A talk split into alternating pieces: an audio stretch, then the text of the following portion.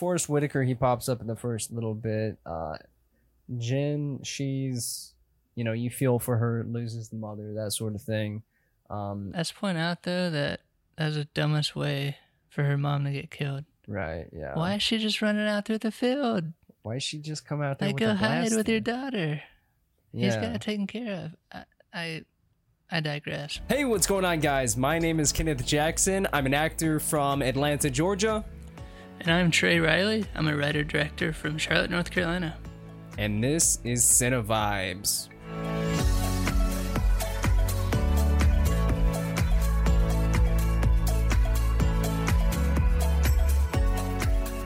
What did you watch this week?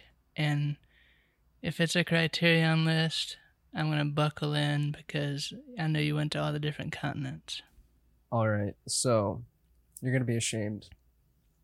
I Uh-oh. don't. I have not watched a movie this week. Nothing? Nothing. What about a TV show? TV show? Only snippets. So Gerald, he's watching Lovecraft Country, and uh, he just finished Watchmen. I caught the Mhm. finale of Watchmen without seeing the entire series. So, but it was pretty good from what I saw. Those are both on HBO, right? I believe so. Yeah. Yeah. I've heard Yeah. good things about Lovecraft, but not a lot of people are talking about it. So Lovecraft, I've heard that it bangs, but I heard it's very niche. It's almost like um Stranger Things. So it's very Stranger Thing Thingsies ish. Um so it's that plus like some other um show combined. Like that Mm. sort of like weird wacky like uh paranormal stuff, 80s vibe, that sort of thing. And I also know a lot of uh or some people that are in there in the show like just from following around Insta and you know it's shot mainly in Atlanta. So Oh, cool. I know some of the actors or at least follow them on Instagram and uh it's cool to watch them post about it and talk about it and just Yeah. I've heard it's a really good show. Nice. Yeah, I didn't watch a lot this past week, but one thing I did watch that I thought was noteworthy was the trial of the Chicago Seven. Oh my god, I've been waiting for that. Yeah, so It's Aaron out on Sorkin uh, coming back to us with his second directorial outing. Mm-hmm. It's on Netflix. All right. and man like i i love a good like biopic like that or you know, based on a true story type of plot line and you know with him it just he makes everything feel more intense than it might be Right. and like a lot of the movies just in a courtroom not even really heated uh but like you just feel the tension and the, the stakes are high and yeah. highly recommend if you're into those types of movies and even if you're not i mean it's i learned a lot about that particular um, instance in history for the 1968 democratic national convention um, and the Yeah. protests and riots and stuff so Yeah. I um so this movie has been on my radar for a long time. Ever since I watched Eddie Redmayne in Aeronauts and hmm I remember I looked up Eddie Redmayne and saw that he was working on this. But it's also got some like some big power players as well. We got Sacha Baron Cohen yeah and then we great got role for him Joseph Gordon-Levitt, Yep. uh, Michael Keaton, um, and there's many other like names, but those are the ones that stuck out to me, and I was like, dude, this is a this is a nice cast. Yeah. And it's got a lot of solid uh high rollers in there. Mm-hmm. Michael Keaton specifically is his yeah. character's hilarious. Who is it? Michael Keaton. hmm Yeah, Yeah, people uh, uh, enjoy him, I'm sure. and then just being directed by Aaron Sorkin. I mean, come on, he's one of Yeah. Like it's not to say that anything that he makes is going to be a banger but it's just he takes his both scripts and films very seriously, hmm and you can tell. And a lot of people kind of crapped on him for directing his first, which I believe was Molly's game, Molly's game, I love. because he also wrote that. And, you know, whatever way you want to go with it, maybe the directing, if you want to somehow take that out separately, wasn't like amazing. Right. Some people might have been saying, Mm-hmm. but like this is right up his alley. Yeah. And so writing and directing just seemed like a natural fit for sure with that one. Yeah. I'm just to say real quick, I love Molly's game just because of like the power and the it was the power that the woman had in the story. And there it is touched on in the film that she you know, in a man's world like where you know, men literally try and do whatever they can to take advantage physically over women. Um, she still wins out, in my opinion.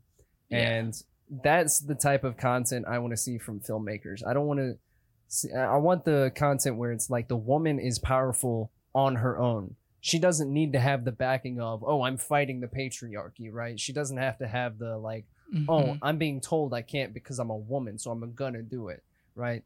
The Yeah. woman, the woman that it was based on, just the story in general was just, and it might have hinted at it throughout that you know, oh, she's a woman, she should just listen to the man and that sort of stuff.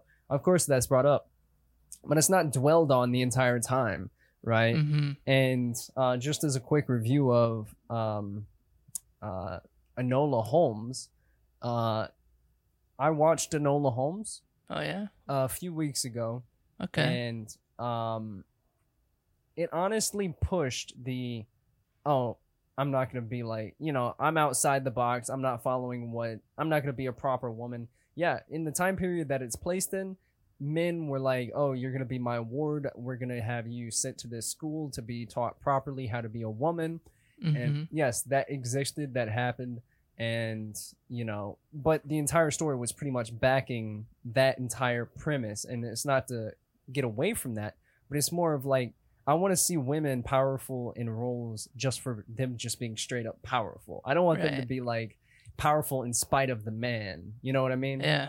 It's And just like what Eden was saying with even like Korean actors in diversity film. Like just be in it, be a woman and like the story's about you and there's no context. Like we Mhm. don't need to know that you're trying to like defeat guys. Like you're Mhm. just a powerful woman, you're independent, you're doing your thing. yeah So I, I agree with that for sure. So I think that what he did with Molly's game was fantastic, just because it showed her very powerful and like in control and making her own destiny rather than like, you know, saying I'm fighting against a destiny that was de- like given to me from birth, Yeah. uh, which many films I think kind of pander to. Sure. But yeah, uh, so that was what you watched. Did you watch anything else? I had a pretty light yeah, I had a pretty light week, but um that was definitely one that stood out. Mm-hmm.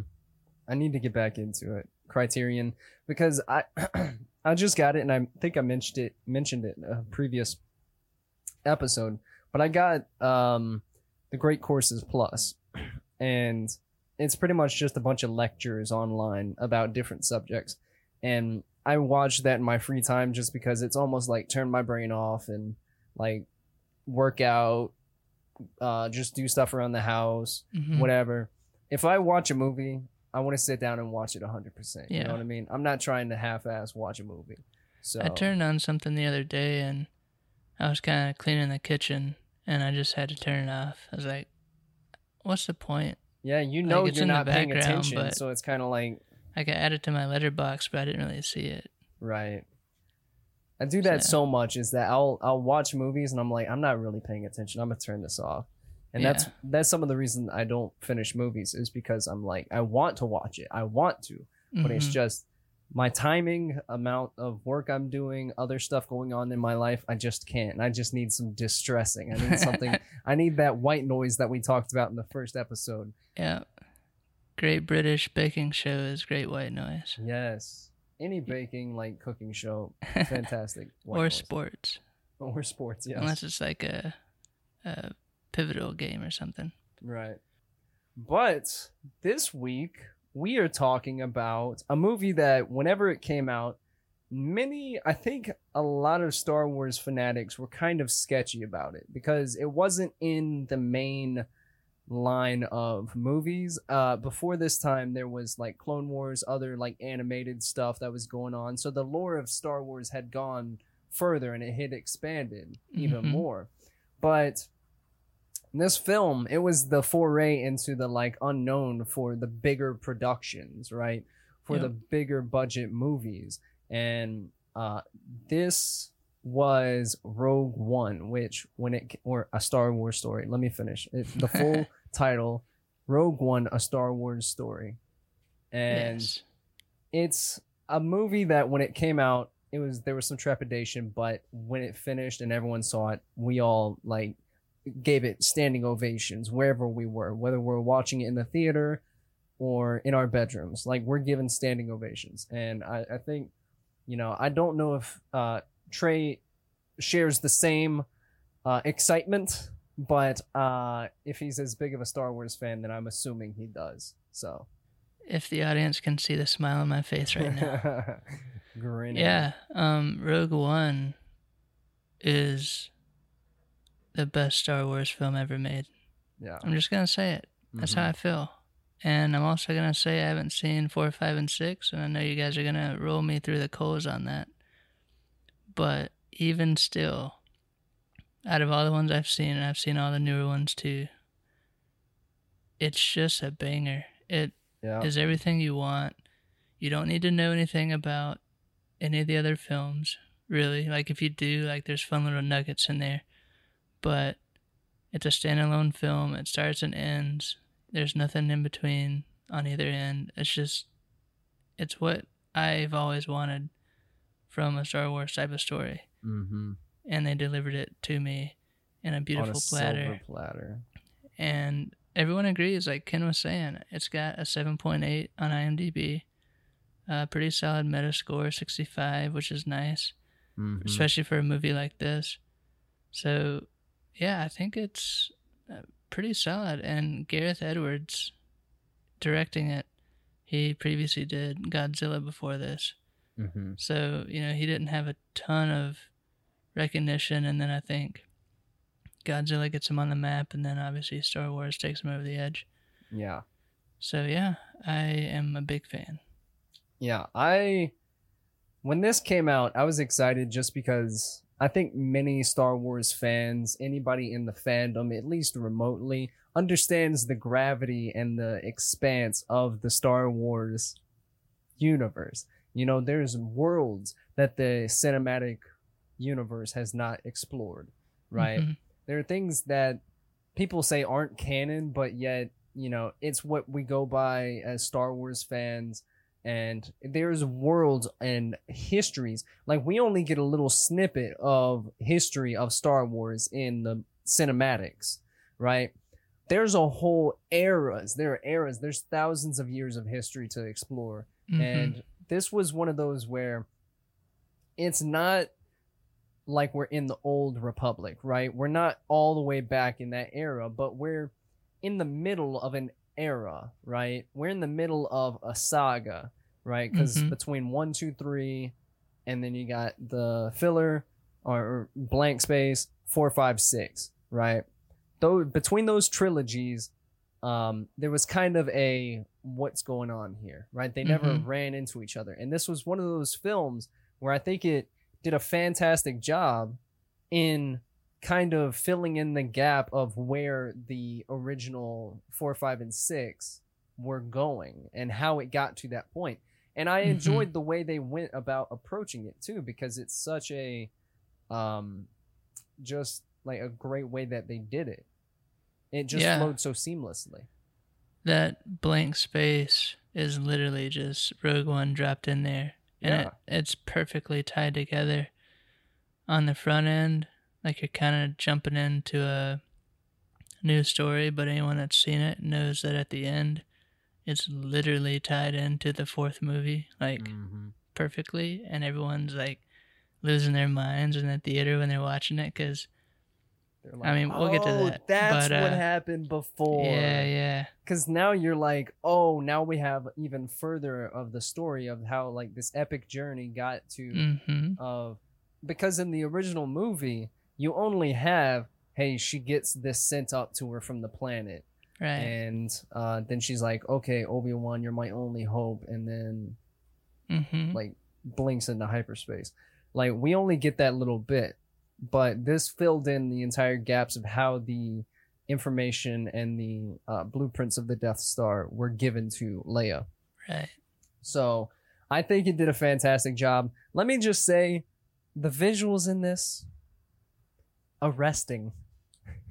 arresting. They're fantastic. Chef's kiss. Yes. Because the first few frames of the film shows an ocean with a black beach. And honestly, I want to go shoot a movie with a black beach now.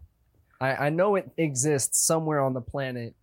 I got to go shoot there because the contrast of the ocean white spray and the light on the black muted beach and then just the soil and the like farm and the mountain Walking through that green terrain. grass there. yeah, that right on the beach. patch. Yeah, and I just think the contrast was fantastic, and that just goes to show you the amount of worlds there are to explore in the universe. Yeah. But many times Because that's a new done. planet, right? Yeah, that it's, we haven't a, seen before. It was a new planet we haven't seen. You might have seen it if you played some of the games because I think in the games if there is a map where you play in like on the side of a volcano and it's like black sooted ground Mm, and stuff like that. I don't think this is the same place, but I, I mean, I might it might be, but I think that's all volcanic. This one's more of like it's just naturally like black dirt, Yeah. and I think that's just fantastic. There are plenty of other worlds out there that are just ripe it was almost like Ireland with Hawaii beaches. yes, Like that's how I kind of visualize it. yeah, it was. It had that mood to it that was very somber and like rainy and just like Mhm. overcast. It wasn't like sunny. It was very downtrodden, but yet the beaches were beautiful and um, much like in Hawaii, like you're saying. Yeah, absolutely. So visually, I think the film's fantastic. Um, one thing I want to touch on real quick is the robot companion because it, this is always one of the Mm. tropes in a Star Wars film. Yep. Because there's always an android. If you know the universe, there's androids everywhere, and pretty much someone has a companion android in some capacity. Um, and the one in this, I noticed the jabs that he would have, the little comedic relief he would provide, um, and break up the tension. But I think it was done well. I don't think it was fully Jar Jar. It was not Jar Jar Binks level. Let's Nothing just say is that. Jar Jar Binks Nothing level. is Jar Jar Binks level anymore, and thank God for it. And so the android in this film, I think it was good comic relief. Um, there were times where it was kind of like, you're just you just make jokes. You're a joke box. You you make funnies. he felt a lot like Tars did in Interstellar. Like Mhm. He was the comic relief of the whole film because Right. like it's pretty heavy for the most Mhm. part. Aside from him, uh, that's K2SO, I think. What's his name? Mhm. and uh, yeah, just great companion character, like you said. And I know I, even when I watched it this latest time, which was my third watch, just the jokes still hit and it's still funny, so that's good. Yeah, I watched it back, and one of the parts where it was kind of like noticeable that he was comic relief, but I accepted it because it was a funny joke. Was whenever she shoots him, or what we perceive to be shooting Yeah, him, yeah, and the robot takes a second, looks down, looks up, and then falls, and we're like, "Oh God, she just killed K2SO," and then like he's right behind the robot, and he's like, "Did you know that wasn't me?" and she was like, Yeah. Sure. Yeah. of course. Um, but uh, real quick, you know who voices K2SO, right? I do.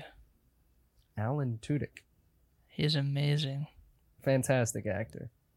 Yeah, I remember seeing him first in Dodgeball, I believe. Yes. and he's just made some banger comedies since then. And Mhm. You'd never know it that he's in this. I mean, just a great he was in he was in it just came to me uh 42 Mm, he okay. was in 42 he was the racist uh coach do you remember Wow. 42 I haven't seen it. you haven't seen it i Mm-mm. definitely recommend just because i mean yeah, I want to see chadwick it. but um he's also the racist coach which i mean he's a pretty slimy character but i think he's, Yeah, that doesn't portray him as a person that just shows you how good of an actor he is. got a good range. So, um, speaking of actors, uh, Donnie Yen. Phew, I was gonna mention him. Donnie Yen. I gotta, I gotta mention my man because are you a fan of, uh, are you a fan of Ip Man? I haven't seen it. Ip People Man. keep telling me to watch it. go watch Ip Man. Now, Uh, is he in all of them or just the first one? No, Because there's a bunch in- now, right? I can't remember how many it goes up to. I want to say it goes up to six, but I know there's at least four. I've seen Yeah. four, re- like the title somewhere recently. I don't know if he's in the last few, but he's in the first like three, I think. Yeah, So, um, but those are like bar setting type were- movies, right? they were bangers. Like when I say bangers, I mean when I watched it, I was about fifteen. I was like, "There's no going up from here. This is peak.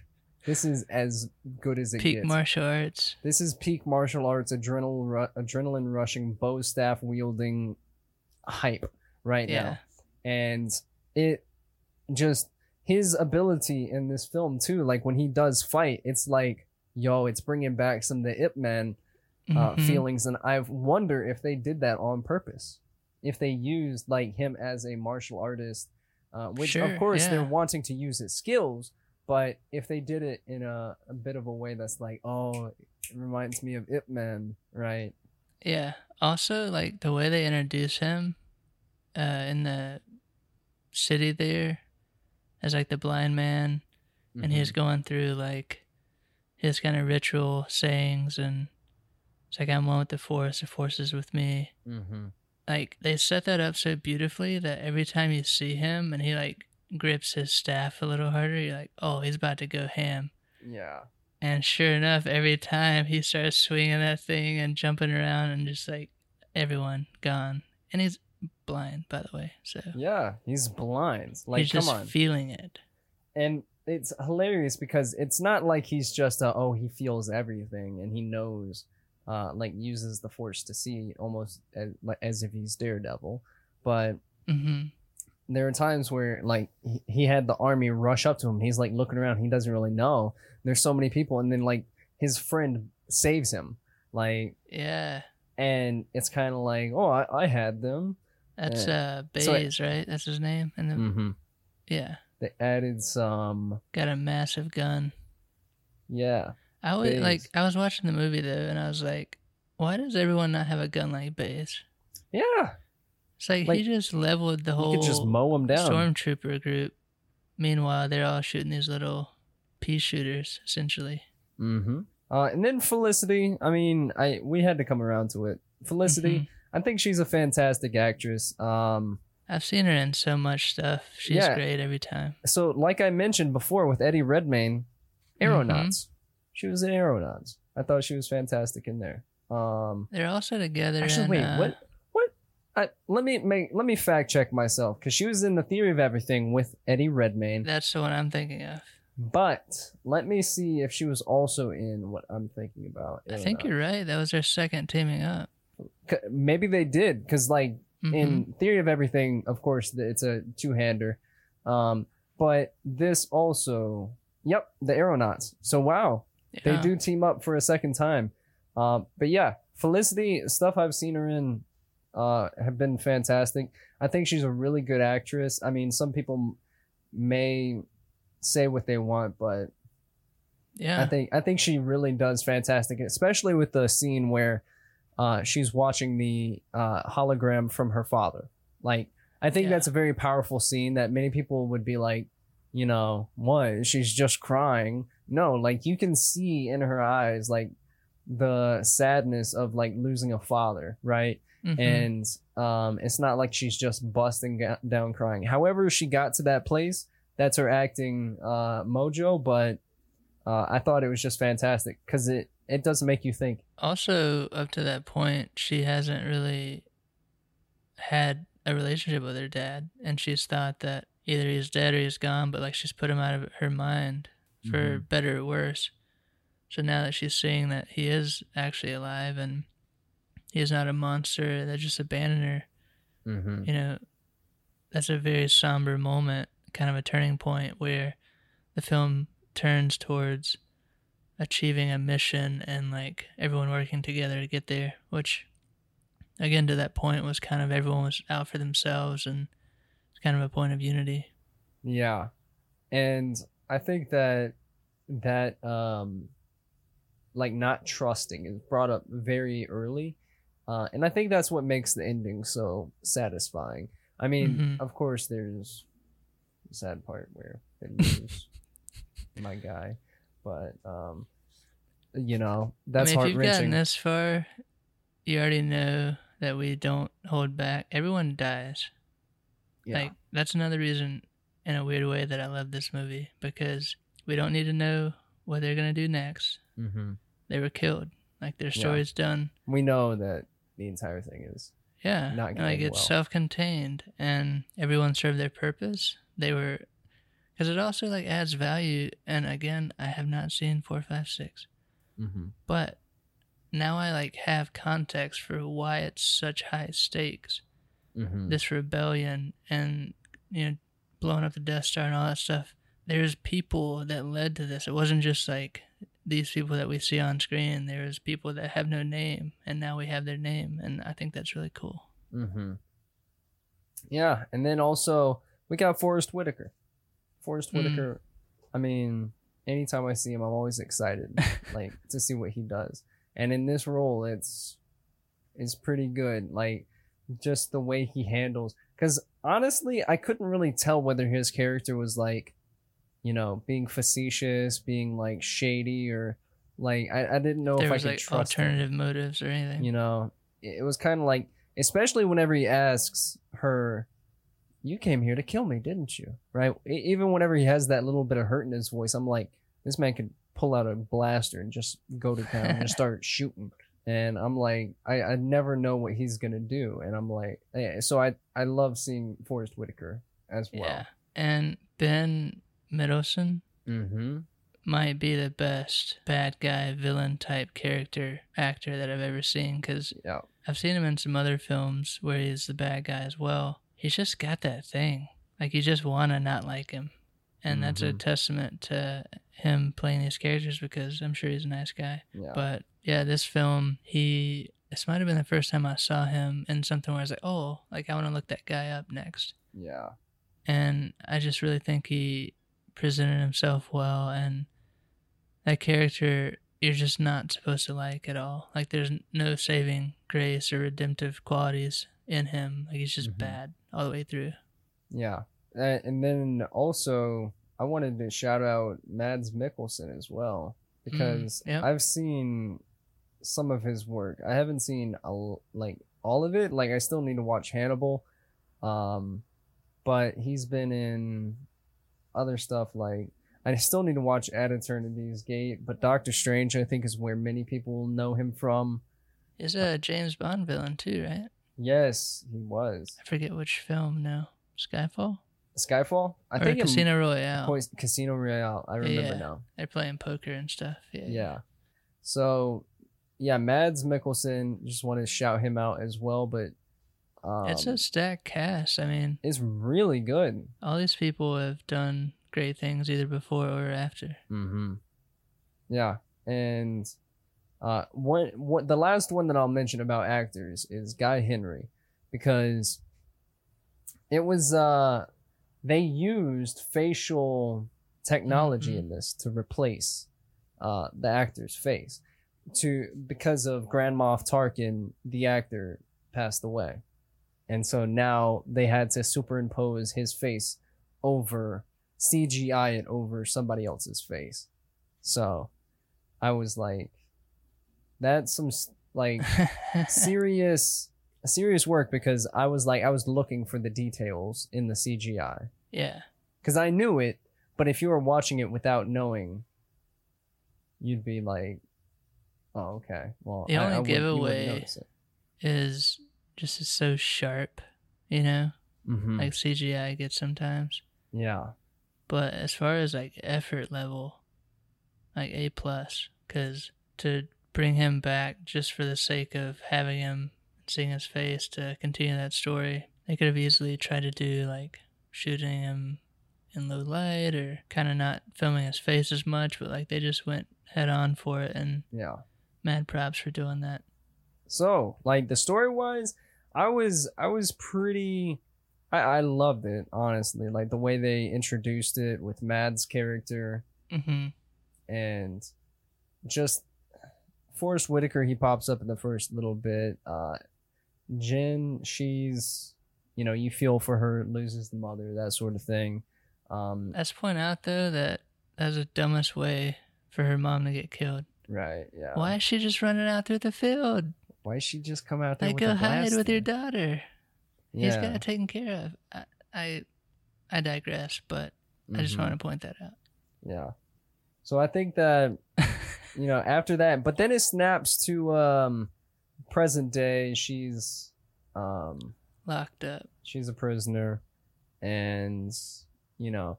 I, one of the things that I wanted to talk about with this film was uh, the grittiness of it, which I think a lot of Star Wars fans want. Is they don't want the polished, like, ready for kids viewing. Which this film, although it was still in, um, like the Disney realm, um, it Mhm. was it was um well done in the fact that it didn't shy away from like the rebellion and how much fighting was going on the amounts of like soldiers that were dying and people dying and stuff which honestly if you go to some of the outer reaches in the solar system or not even the solar system but the galaxy universe it's there's a lot more bad things in Star Wars in the Star Wars universe than possibly good. So just showing at least a little bit of that is nice. Yeah, there was a lot of mindless killing, even there at the beginning. Mm-hmm. Just the stormtroopers stroll up on him, and um, Diego's character just blast him, Mm-hmm. Cassian, and then he kills his buddy or the guy that was giving him information. So it's just like whatever you gotta do to get by, kind of like salvage type grunge thing going on there. And Yeah. I don't know if this was the first film in the Star Wars series to do that, but it definitely like took it to another level. And there's generally a lot of darker scenes that you know we don't historically have with like the episode one through three. Well, I guess Mhm. three a little bit, but three Yeah. is just people standing on a green screen the whole time, so that's great. Right. But I digress again. yeah, I enjoyed the grittiness of it. It just showed that, you know, it's not all sunshine and rainbows whenever it comes to Star Wars and just that backstabbing that you saw between Cassian and his friend. It was like, it was perfect, honestly. Like, it showed you Mhm. how much it was, you know, he could say one thing and do another right after like Yeah. uh and you could play with that and i think that was really nice to see and i think that's what a lot of fans really wanted from star wars and what we still want from star wars because uh the movies now the biggest gripe with a lot of the movies is it's too fluffy i would say if i could use that as a proper Yeah. term I think that's It's- a good one. it's too nice and uh there's so much Star Wars history where you literally have a genocide of people. Yeah. There's no getting around that of the dark history of Star Wars. Not only that, but before that genocide, before Order 66, there's plenty of other ones where the Sith hunted down the Jedi to kill them Mhm. and then even messing with the Sith, having like to kill their mentors and stuff like that in order to get apprentices and that whole cycle continuing. Like that's some messed up psychological stuff that I think would be well received if it was explored in a cinematic way. Yeah, I agree. And there's a in this film specifically, there's a lot of like gun off the hip, shoot type moments Mhm. where, and I I just generally hate this because every movie that this happens in, you're like, all you need to do is walk up and shoot him. And then they walk up and they have a 10 minute conversation and somehow they like have time to think about how to like save the day and then they do that. Mm-hmm. But not in this one. Well, except at the very end with Orson's character. He could have just came out of the elevator and shot her, but he didn't. So Yeah. but aside from that, like there's just people that walk up and shoot. You don't get a lot of that in Star Wars or actually a lot of films for that matter. And I thought that was really nice because it's just like more realistic. Mm-hmm. Like people aren't like if they've got their mind set up, they're walking up to kill you. Like they're not gonna like hear your side of the story. Like they just they've got a mission. They're gonna do it. Yeah. I So, and I think that now they have the Mandalorian is showing a little bit more of the non-force using side of the universe. yeah. And so is this film right here, which showed you a bunch of people who, except for possibly, um, uh, I can't pronounce his name in the movie, Chirrut, possibly, uh, but Donnie Yen, his Mhm. character possibly has connections with the Force, um, but everybody else is like forceless, and you see them living in this world just blasting like Han Solo. So yeah. and I think that's what a lot of people wanted was seeing what it's like to not have that power and not have a destiny, if that makes sense. hmm I think it makes it more relatable and feel more grounded, even though Yeah. it's this like far off galaxy and these all different types of worlds and planets. Mm-hmm. Which, as a movie watcher, I appreciate when movies can do that. Yeah. Something I wanted to touch on was because this is kind of bridging between three and four. I feel like this movie is providing the modern CG, beautiful images of what people were seeing in the four, five, six trilogy. Mm-hmm. But it just, like, as amazing as the models were and everything, when you look at some of these machines, especially when they're on the final planet there, Yeah. like that's what people wanted to see back then. But, But, they now, didn't have the ability. like you can see it and it's beautiful and like it's very vibrant and everything looks real. Mm-hmm. And even on this last watch, you know, I was looking at that, I was like, dang, dude, that's good. Especially when the, uh, what are they, AT-ATs? Mm-hmm. Comes through the smoke there and like they just see that and they're like, oh shoot, we got to get out of here. I love that. Like, Yeah. I feel like a lot of people felt that way watching it originally. Mm-hmm. But for me, it was like getting that now. Yeah. That was really nice. There, I definitely agree. I think that they use the technology they have very well, and of course, Star Wars, the mainline sh- movies, they're very up to date with what they use CGI wise, and they're constantly pushing the boundaries. Uh, if like I can say so, it's one of Mhm. those where it tries their best to be technologically ahead of other movies.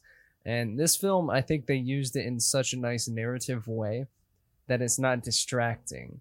And it's uh, done so well because of those visuals that you get, right? And they're used so well that when you see them, it's breathtaking. And you're uh, like, it's these moments where it's like you said, the AT-ATs walking through the smoke, and you're like, oh, right? Imagine having that, but like the Battle of Hoth that's in, in the originals, and uh, you can tell that the AT-ATs are kind of like slowly in like 15 frames a second falling down like claymation style, and you know you get the sense that now with this technology they could do what they want, and you can see it like fluidly fall into the water, and the animators are capable of providing a ripple in the water rather than just like a oh it fell into the water right right. it can provide a little bit more for our imagination rather than our imagination having to work overtime to hmm come to its conclusion Yeah. And kind of in that same vein, we see a few glimpses of Vader in this one. yeah And oh again, I know in the original trilogy, he's oftentimes very stiff just Mhm. not super mobile. I mean, he was literally just wearing the suit, so like just kind of like the first Batman, like he can't freaking move. So like yeah. that's just they filmed it like there was no CGI there at all or anything. Mm-hmm. But like you see him in this, and it's like that's the Vader I wanted to see. Yes. Because like again, especially that end sequence, his saber just lights up, and he just massacres that hallway. It's it's literally the Vader that everyone wanted to see. I, I completely agree with you because when you see his saber light up, you can almost see them crap themselves. like Yeah, Vader is not someone that's just like you walk by him on the street, oh hey there, and then you just go by, right? He's not Mhm. just somebody that's like, oh he's he's all right. He's literally one of the most powerful beings in the entire universe. yeah. One of the most powerful humans to ever ever existed in the Star Wars canon. Honestly, aside from a bunch of disputes about Starkiller being the strongest, Anakin uh Darth Vader is known to be the top. Like he is literally and there's a bunch of canon, like a bunch of or it's not canon, but people like like to mention it that Mhm. Vader or uh Anakin Skywalker was manifested from the Force. Like right. he had a mother, but this was not from uh just normal cunnilingus. Okay. this Great was use of the word. I this was not normal circumstances. He was born from uh I can't remember the name. I want to say Plagueis. Darth Plagueis is uh messing with the force and trying to create life. And you got to understand he's on another level. And I I preface all of that saying that when you see him in the final bit, you're scared of him. You're not like, "Oh, it's Darth Vader. Let me run this way and get out of his way." No, he, he will hunt you down. Yeah, He will hunt you down, and you there's no escaping. and There he's is quick. none. Like he's a lot quicker than Yes. it's led to believe um, in other films, which was scary in itself.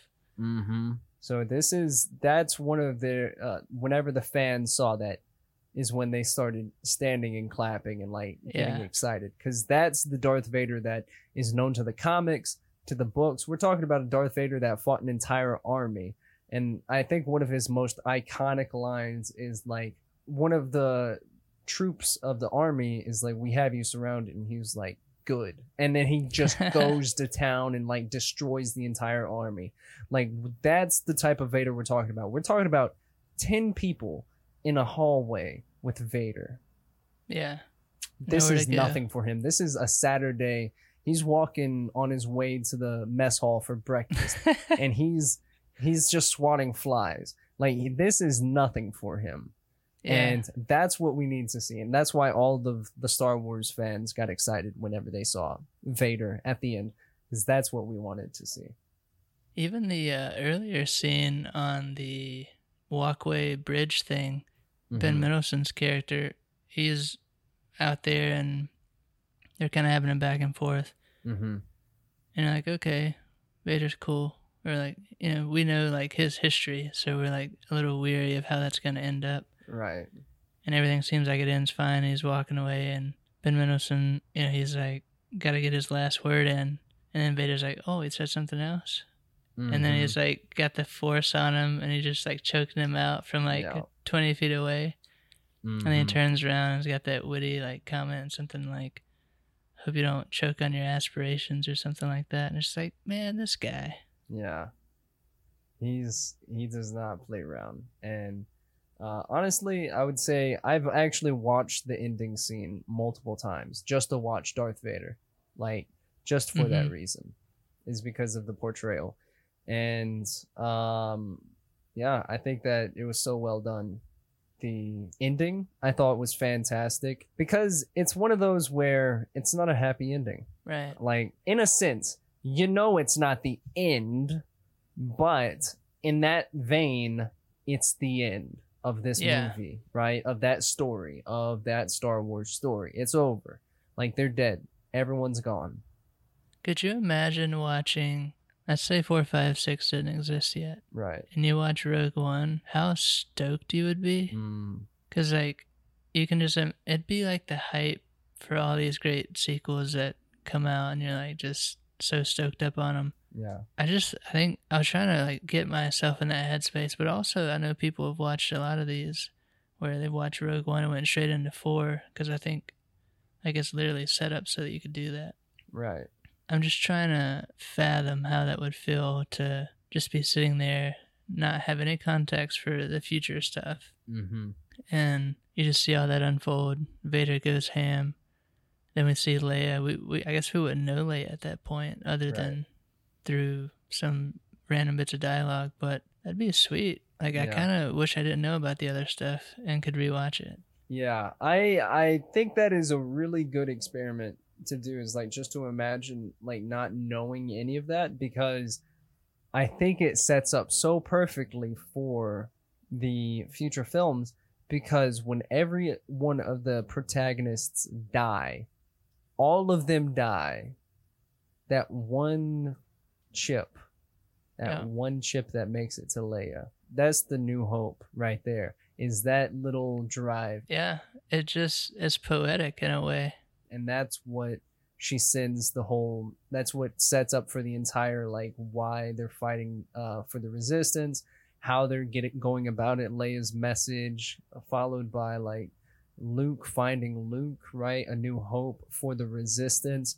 When the hope or those fighting in the resistance the only hope that existed at that point were the characters but now the characters are gone and now the Mhm. only hope relies in that chip. So Yeah. that's that's the level of like galaxy brain i think these producers or writers were on. Yeah, and I think it if we could think about uh, Snowpiercer just briefly, you know, that is all about leading a revolution, and this is about a rebellion, and mm-hmm. it's kind of that we succeeded but we failed because everyone's dead, mm-hmm. And in the same way that Snowpiercer, like they succeeded, but everyone died, gone and it's just like gotta start over. yeah And that's kind of the same thing here, and like you were talking about with the New Hope and how all that kick starts from there. I just think it's a satisfying type of story. Like Mm-hmm. throughout storytelling, through all time, those types of stories never get old. yeah And it just, for me, like I seek out things like that, and so I really appreciate that. And I don't know where this came from. Like if they just wrote this separate and like wanted to bridge the two trilogies or if it was already like in the canon like you mentioned or some anthology already but i'm just glad that someone like said hey wouldn't that be cool to like explore what happened in between those and they Mhm. did and it's pretty awesome. Yeah. So i'm fairly certain that rogue one was a uh, story before this. I i'm fairly certain uh, let me just double check myself real quick uh, development on rogue one in the mid 2000s wow oh after learning that George Lucas was developing a Star Wars live action TV series. However, Nolan put aside the idea once he realized that it would not fit in within the show's concept. The series, which was eventually put on indefinite hold due to budget constraints, and Lucas decided to retire from filmmaking. And so, yeah, I, I believe it, it had been in the works. So, Rogue One had been in the works for a while, but um, it never got fully panned out. And it was going to be Rogue One uh, Mhm. since then, but for budget constraints, shows, stuff like that, it just didn't pan out. Uh, but it finally came to fruition with Rogue One. you One. mentioned 2000 mm-hmm. the first film meaning episode one was that 1999 1999. You're right. because like to have that much forethought and i know all this was kind of all planned out to some degree but that's really cool that in between one and two they're already thinking about how to bridge three and four that's really sweet Mm-hmm. So I I think that it was well done story wise, and Mhm. it was not something that they just threw together. I believe. I think this is Yeah. something that after Was considering the first prequels, they were like, we got to do this. yeah i think that's a testament to waiting sometimes Like Mhm. let it have the air to breathe, and you get a solid movie like Rogue One. Mm-hmm. I think that Rogue One, if you haven't seen it yet, uh, from the praises that we've been giving it, definitely give it a shot because it's like even with the score, I was noticing that I was really into a lot of these scenes um, Mhm. because it just was so well done. I mean, when you watch a Star Wars film, I think you're wanting to hear like good score, and it's almost like you never notice it. It's so good. Like if it's a bad score, you can usually tell but it it fits so well. Michael Giacchino was the music, and then John Williams also did some of the. Uh, I think they used some of his music from like his original. music felt like it just kind of like took a little turn and remastered it so like you Yeah. hear it but it sounds a little different and so like, oh this is kind of a different story and that kind of helps Yeah, you even at so- the beginning We we didn't even talk about that, but the beginning Rogue One when it pops up Rogue One, it has a different rendition of the original Star Wars theme. Mm-hmm and it's like you know that you're not in a Skywalker film. yeah You're in another one completely. yeah I, I thought that was a subtle little detail that kind of helped set it apart as well all right what's your final score My final score for Rogue One, I think with the visuals and I think the acting was well done. Uh, there was nothing in it that I thought was very jarring. So, the what I would give it is a I'd give it an eight out of ten. Choo. I don't know if I can bring myself to give it a nine out of ten just because of like I think that there were some parts in it that I was just like, you know, it was it's really good, well done, but maybe just personally didn't resonate with me mm-hmm and that could be as easy as I don't know. I, I- as a Star Wars fan, if we're rating it out of the Star Wars uh, universe, this goes atop everyone else. It gets the ten out of ten oh wow in the Star Wars because I because I like this one just because of its complete take on just a different film. Now, if Mhm. we are watching first take, like if I'd never seen the first one, I would be like, this absolutely slaps. Uh, having seen the first one, I still think it is fantastic. Uh, a lot of people they'll probably give me flack because they're like, "What are you talking about? It's the first one." But I think that uh, many people they're remembering it so well from the first one, and it's well done. The first one, no doubt. Episode four is fantastic, but I think it's turned into a little bit of a oh for the the first one that came out it's fan like it's number one there's nothing that can top it right but i think It's this got a, film like, gives it a run for its it. money Yeah. I wanted to point out just briefly at the end, it's two hours and 13 minutes. mm-hmm. And all three times I've watched it, I've never been bored.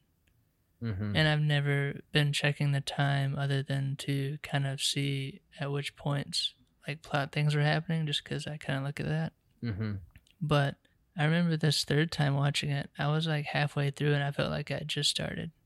right And so for me, like that's a huge testament to the film because anything over two hours, I'm already worried about: am I gonna fall asleep? Uh, am I gonna just check out and jump on my phone or something? out, yeah And never the case with this one. And so, for that reason, among many others, this gets an eight out of ten for me as well, and easily, easily, best Star Wars film in my book.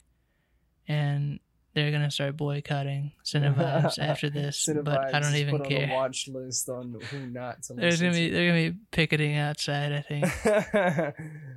But Trey I mean, Riley's in there, standing at the concession, plotting his oppression. it's like I get it. The original trilogy is classic. Just like Back to the Future, yeah, there's a bunch of movies like that. Mm-hmm. But you got to give credit when credit's due, and this movie really knocks it out of the park. Yeah. I definitely want to see your comparison after watching number one. I need you Yeah, I need you to tell me your opinion after you watch uh the original episode four. And I have no excuse. I have Disney Plus, so Right. It's on there. Like you you have all you have to do is just dedicate what was it, two hours of your life? yeah. I guess though, if I watch four, I gotta watch five and six, right? Right. And then after that it's like, you know, well, I wonder what one and two and three look like, and then you just grab your barf bag, depending on Yeah. who you ask about it. Episode one, Jar Jar Binks, and the next one. no, Nice. Darth Maul is pretty sick though.